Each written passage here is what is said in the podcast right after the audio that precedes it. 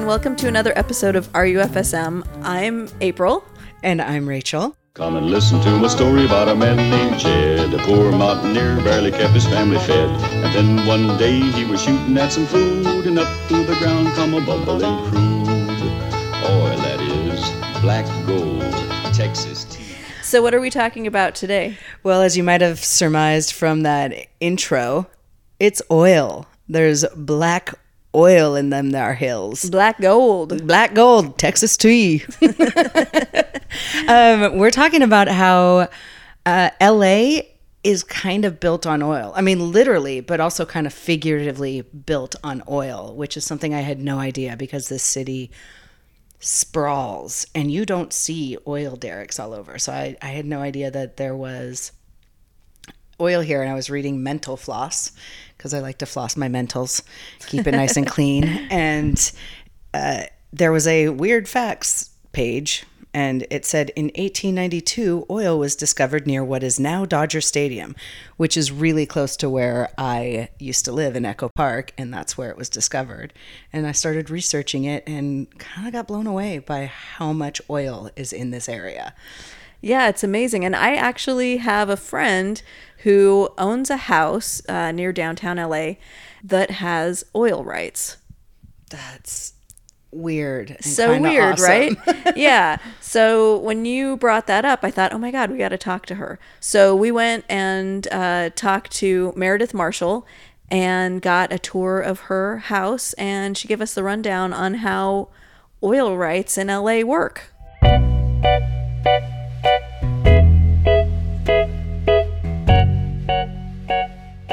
My name is Meredith Marshall. So this is the house. Uh, it's a think 1912 Craftsman in the Arlington Heights neighborhood of uh, Los Angeles. It's uh, three bedrooms, one and a half baths, um, about 1,700 square feet. We're standing in the living room. You know, there's like the cool craftsman style, like old windows uh, and fireplace and like the, the woodwork. It's in pretty much like the same condition it was when I bought it, which was about 15 years ago. And I bought this from the original homeowners, which I always thought was pretty cool. And they actually told me when they walked through the house, like uh, there were all these like little pieces of wood where the furniture was. So their dad had them put these pieces of wood on the floor, so the furniture went in, so the furniture wouldn't hit the walls. So that's why the walls are in like I mean, it's in pretty good shape. So you know they were they took very very good care of the house. And what else does this house come with? This house comes with the oil and mineral rights under the ground. So, what does that mean? The most simple way to describe it, it means that I get a check for the oil and mineral rights um, as frequently as uh, at least once a month. And so that was included in the sale of the house?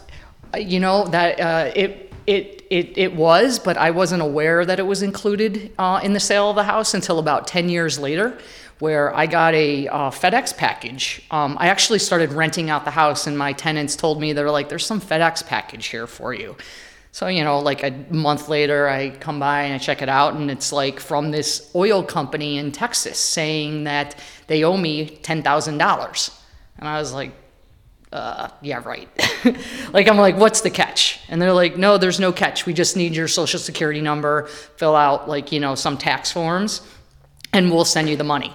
And I'm like, this, is not right to me. I'd never heard of anything like this. Um, cut to after doing a little bit of research, I did send them that paperwork and I got a check. It was a couple checks from the, from uh, the state um, and and then right from the oil company for about thirteen thousand dollars, and that was for me owning the rights of the house um, for about uh, eleven or twelve years at that point. Wow, that's amazing. So, where are they getting oil from under your house? How are they getting this oil? Um, you know, I'm really not sure about the specifics, but uh, what I, I think it's from one of the wells down, you know, over down on Fourth Street. Uh, my house is on Sixth Avenue and uh, at Washington and Fourth Avenue, which is uh, about a quarter mile away, um, is where there are 25 rigs. I'm not exactly sure if that's those are the the rigs that pull from my house. There could be another rig or two closer. I'm just not aware of it, or further away or the ones down off of La Brea, like where you see the whole oil fields. But it's not just oil, it's uh, minerals too. And when I get the check, I do get a breakdown of exactly what what it is that they're pulling out, whether it's like zinc or uh, magnesium or you know and and oil too. But sometimes on like I, I look at those state like the statements and sometimes there is no oil. It is just minerals. Sometimes it's just oil and no minerals. So how often do you get a check? well I after I got that uh, that large check I got a check on the regular like every month. And then it slowed down where I was only getting a check maybe every other month. Then last year, I didn't get a check at all for a couple of months. Um, and now it, it seems like it's back on the regular, and I'm getting a check every month. And the checks are for the last check was about $125. So nothing you can really retire on. You're not going to become a Beverly Hillbilly. No, I'm not going to become a, not right now, but uh, but the house is in escrow, and I am keeping those rights for that. You know, it's like, hey, 125 bucks. I mean, that's like over a thousand dollars a year. It, it adds up, and I'll have them for the rest of my life. And that's how I ended up with them. Is is usually the the original homeowners of these properties is is who owns these rights. So like as these houses are being bought and sold, it's not even included in the sale of the homes anymore. So you can actually you can keep the rights and just sell the home. Yes. Yeah. How about the rest of the neighborhood? Are your neighbors also? Does, does everyone around you have oil rights? I, if they're the original, um, or, or if they have the same circumstances I do, I, I don't know who does, but somebody does who owned the property at, at some point. And I think it started in like the 20s or 30s. Maybe it was later, but that'd be interesting to find out, like when the rigs were were actually put in and when they, yeah, when they, who discovered it.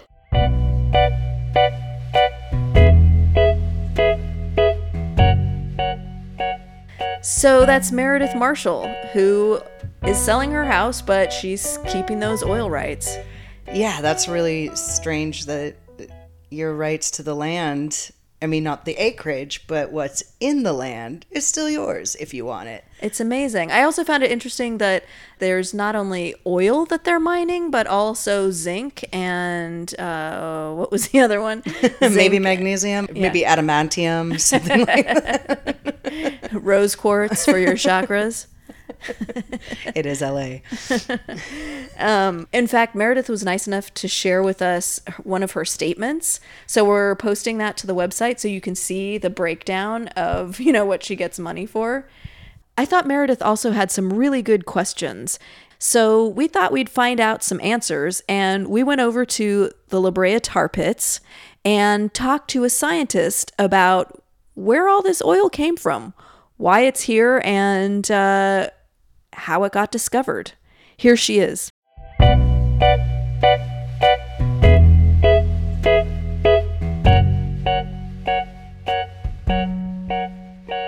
My name is Karen Rice. I'm a fossil preparator or excavator at La Tar Pits.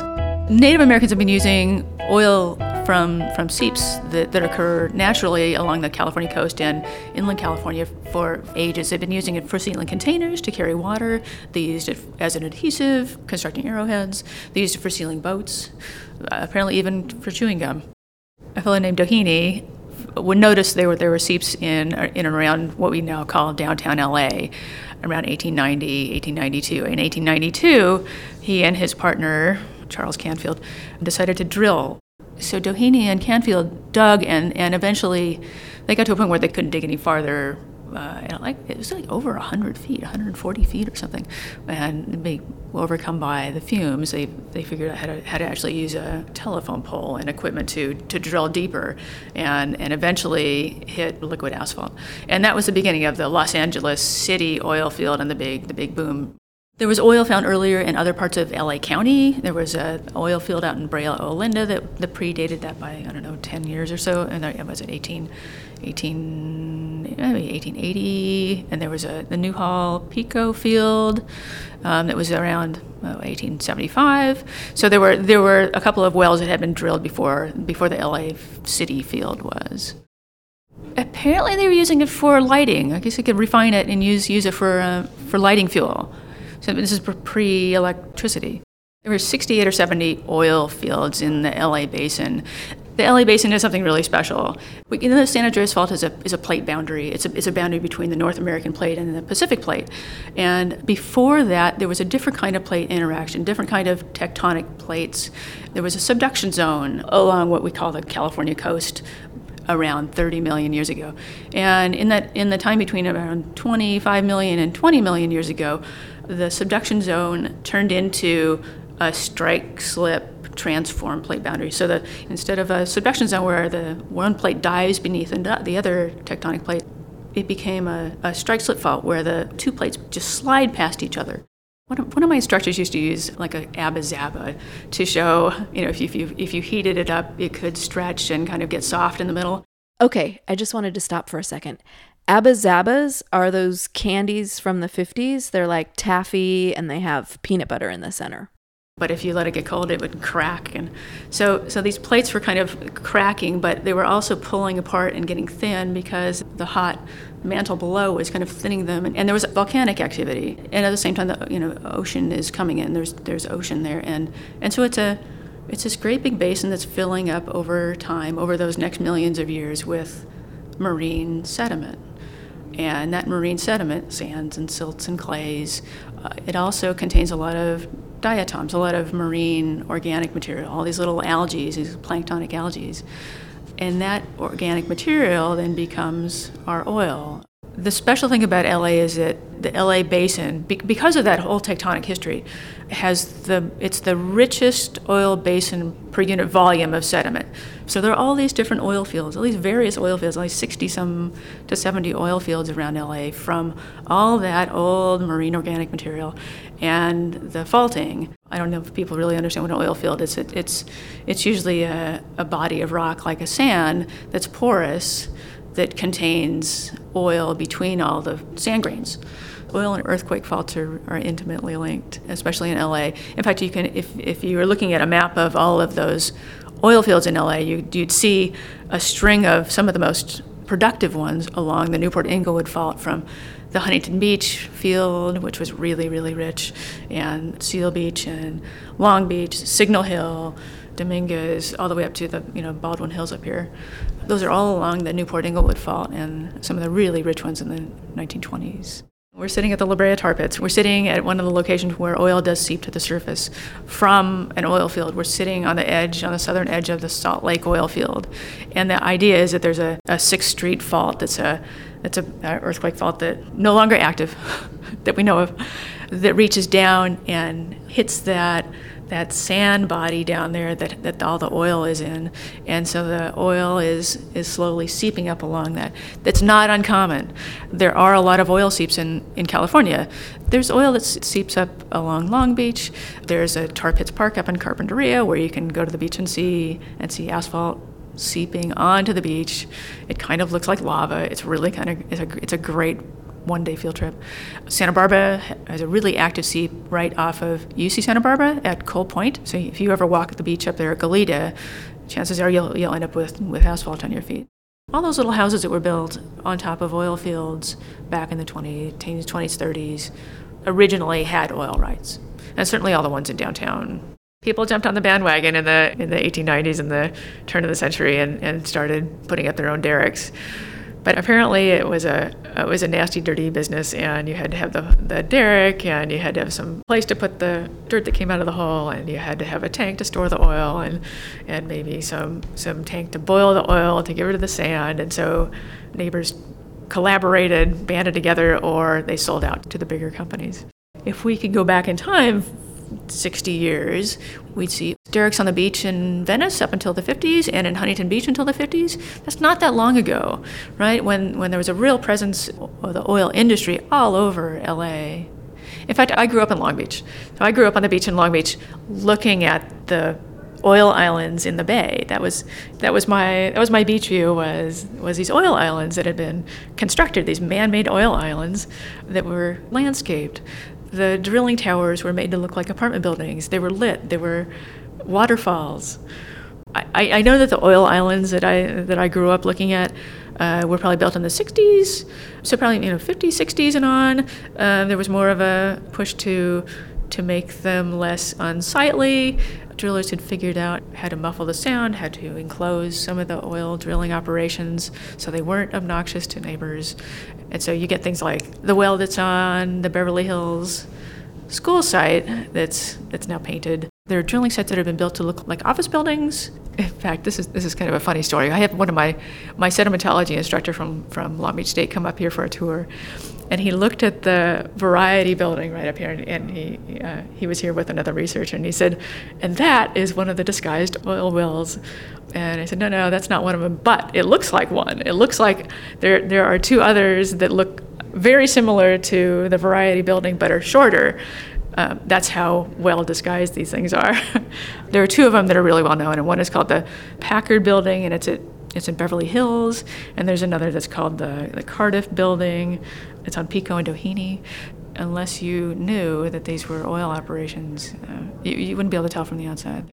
Inside those facilities, just like on the oil islands, they're doing directional drilling. It's usually a track that has an oil rig that'll that'll move along the track and pump on different wells. The technology is is such that they can they can do horizontal drilling and direct those wells towards the oil field and that alleviates the need for lots of individual pump jacks all over town. The Salt Lake oil field, the one we're sitting on right now, there are different oil horizons in that field, and, and the, the shallowest one is like at 1,500 feet, and the next one is like about 3,000 feet, and then 4,000 feet. Um, you're not going to notice that. So, is there still an oil industry in LA? It looks like about 4,000 active wells in LA County. Out of the 68 or so oil fields, about 44 of the fields are still actively drilled. If you drive down to San Pedro, right, if you down, drive down to Wilmington, you'll still see lots of refineries still operating. I know Long Beach is still active, Wilmington is still active, Beverly Hills is probably still active, Baldwin Hills certainly is active. Apparently, there's one active well left from that LA City field that Doheny and Canfield opened up in the parking lot of the Echo Park swimming pool. It's only about a mile from their first well. There are current hazards to all of the oil exploration that's been done since, uh, you know, in the last 100, 150 years, uh, particularly in that LA City field that was the early one because they did there were so many holes poked in the ground over there and many of them were buried before the Department of Oil and Gas was created. So periodically, there are wells. Uh, you know, people will will smell methane and will find out that you know there's a, there was an old well nearby that hadn't been properly sealed up or, or abandoned. We call them call it abandoned, and the state will have to come in and properly abandon and seal the, the old wells. So we had the Ross store explosion in 1985 because of an old well that was leaking and it collected the methane collected in the store and it blew up. And it's why we, we now have methane zones in LA, in the city of LA, where buildings have to be constructed in such a way with, with a barrier or with venting so that explosions don't happen anymore. and in fact, we have a there's a vent on the southwest corner of Curacao and Wilshire where there's a, about a 30 foot stack that's a big oil, looks like a big oil casing, and that's a vent that's venting methane that's coming up that's leaking from an old oil well that, that's started to degrade and, and is allowing all that the old oil gases to seep up.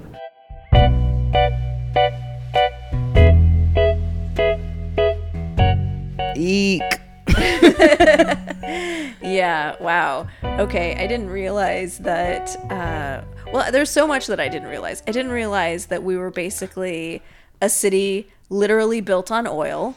Yes. So there's oil seeps all over. Oh, yeah, and that there's methane gas just coming up through the air that could catch on fire. it's, it's frightening. We live in a danger zone. Hey, I folks. already I already feel like we live in an apocalyptic time. So thanks for adding to that. You're welcome. And guys, if you smell something, say something if you live in LA because it may be methane. Do not light a match. What's really cool is as I was looking through all this stuff, there are all these theories that the whole reason LA is as big as it is is that it created manufacturing jobs here and we started producing. So instead of a sleepy seaside town, it just grew and grew and grew.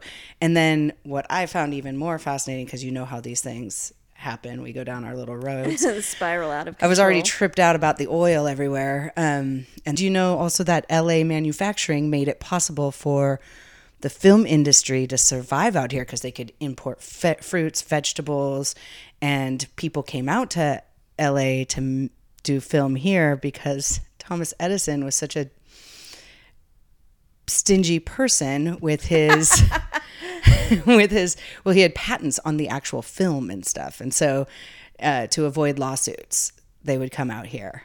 Yeah, it's amazing to think that we may not have a film industry, at least not a West Coast film industry like it is if it wasn't for oil.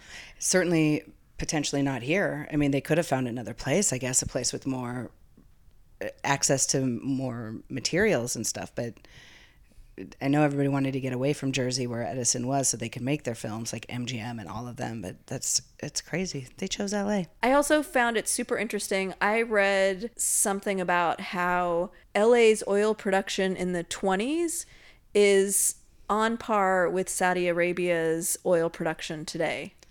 And Wow. I find that amazing. Well, I think we're still currently the third like densest oil field. But nobody knows that. Yeah, no, and they hide it. They she Karen talks about how they disguise Oh yeah, the I'm, rigs. I, am thinking there actually is a rig in the Variety Building. I think that was just a ruse to set Something's every- rigged in the variety building. See how oil and Hollywood are linked together. so very linked. But they made them look like apartment buildings and business buildings and The waterfalls in Long Beach. landscaped. That was amazing. Waterfalls. My eyes bugged out. I mean. I I have to admit, I think that the uh, little dinosaur, the old dinosaurs, Oh yeah. are pretty cute. I keep thinking of the Beastie Boys Shake Your Rump video. the Hey Ladies video, the Beastie Boys Hey Ladies video, and they have the oil rigs at the beginning, the derricks. I like the pumps. They're cute. They're cute. So, I mean, there's a lot of other stuff we could say that uh, Is less cute. is way less cute and a lot more scary. Yeah. But I think we should leave it there. Maybe we should go out with some Beastie Boys. I'm sure we can do that. We can afford Beastie Boys, right? 30 seconds. Hey ladies.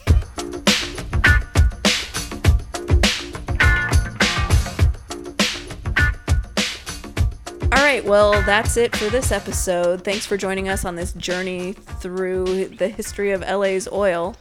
A brief little look at what made LA. Thanks, guys, for joining us again. We'll see you next time. Until then, this is Apryl. And this is Rachael. Bye.